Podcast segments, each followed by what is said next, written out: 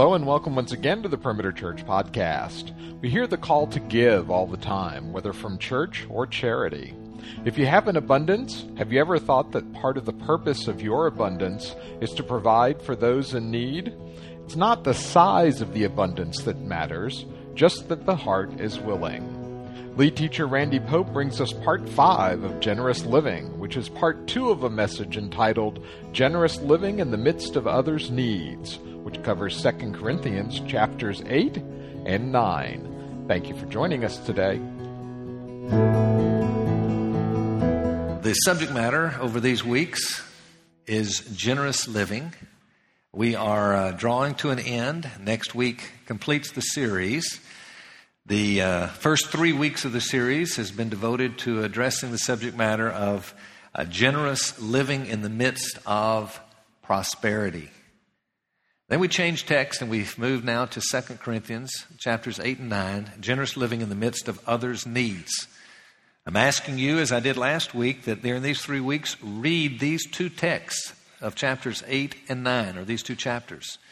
Read them and reread them. Use them as part of your devotion. Think through what God's saying. Uh, let it kind of touch your heart and think through the detail of what we're learning here and what you're reading and so forth. So, encourage you to uh, plug along there. We're using a summary principle to help us understand the, the idea of generous living as it relates to others' needs. And it goes like this Generous living in the midst of others' needs is to live self sacrificially while experiencing supernatural joy. And so we're trying to see the connection between the value and beauty of self sacrifice, we talked about that last week, and combining it with joy, the idea of supernatural joy. So we began introducing that with the first two verses last week.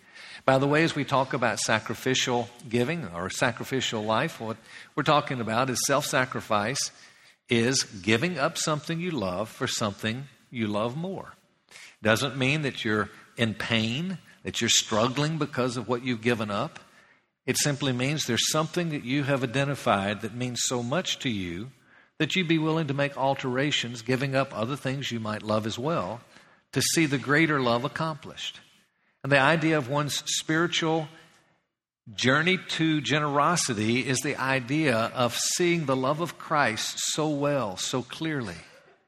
Understanding his work on the cross, his provision, his protection, who he is, and all of that, to the point that we see our role as ambassadors in this kingdom. We say, you know what, I'd, I'd give this up if I could get this in return and see this need met or this whatever. And that's what we're talking about when we talk about self sacrifice.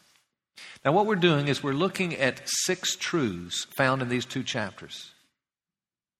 Trust me, there are so many. We could spend weeks and weeks and weeks in these two chapters, pulling out different truths and elaborating on them. I'm just identifying six of them, and these six that we're looking at, we looked at one last week, and I'd like to review it very quickly. The first goes like this found in the first two verses of chapter 8 God's grace lays at the foundation of self sacrifice. Last week we talked about once we come into the pilgrimage of, of this idea of generosity, know this we didn't get there because we did a very good thing. Look where I've come to. No, it's where God has brought us. Certainly, we work out what He works in, as Scripture teaches. But let me tell you, we would have nothing to work out without His work within. And it's His grace. And so we constantly go to the cross and realize that's the origin of all that we know of His grace. And we begin to understand that as we go into the means of grace, where I ended last week, the means of grace, the Word of God, prayer, all the things, the table that God has given to us to cause that grace to come deeper and deeper in our lives. That's how we build a greater life of generosity.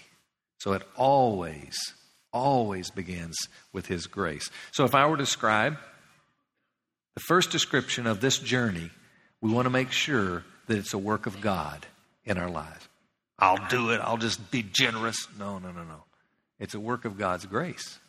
And now we come to principle number two, which says when we come to that place in generosity, there will be delight. Reads like this God's people should delight in making sacrifices for the kingdom causes.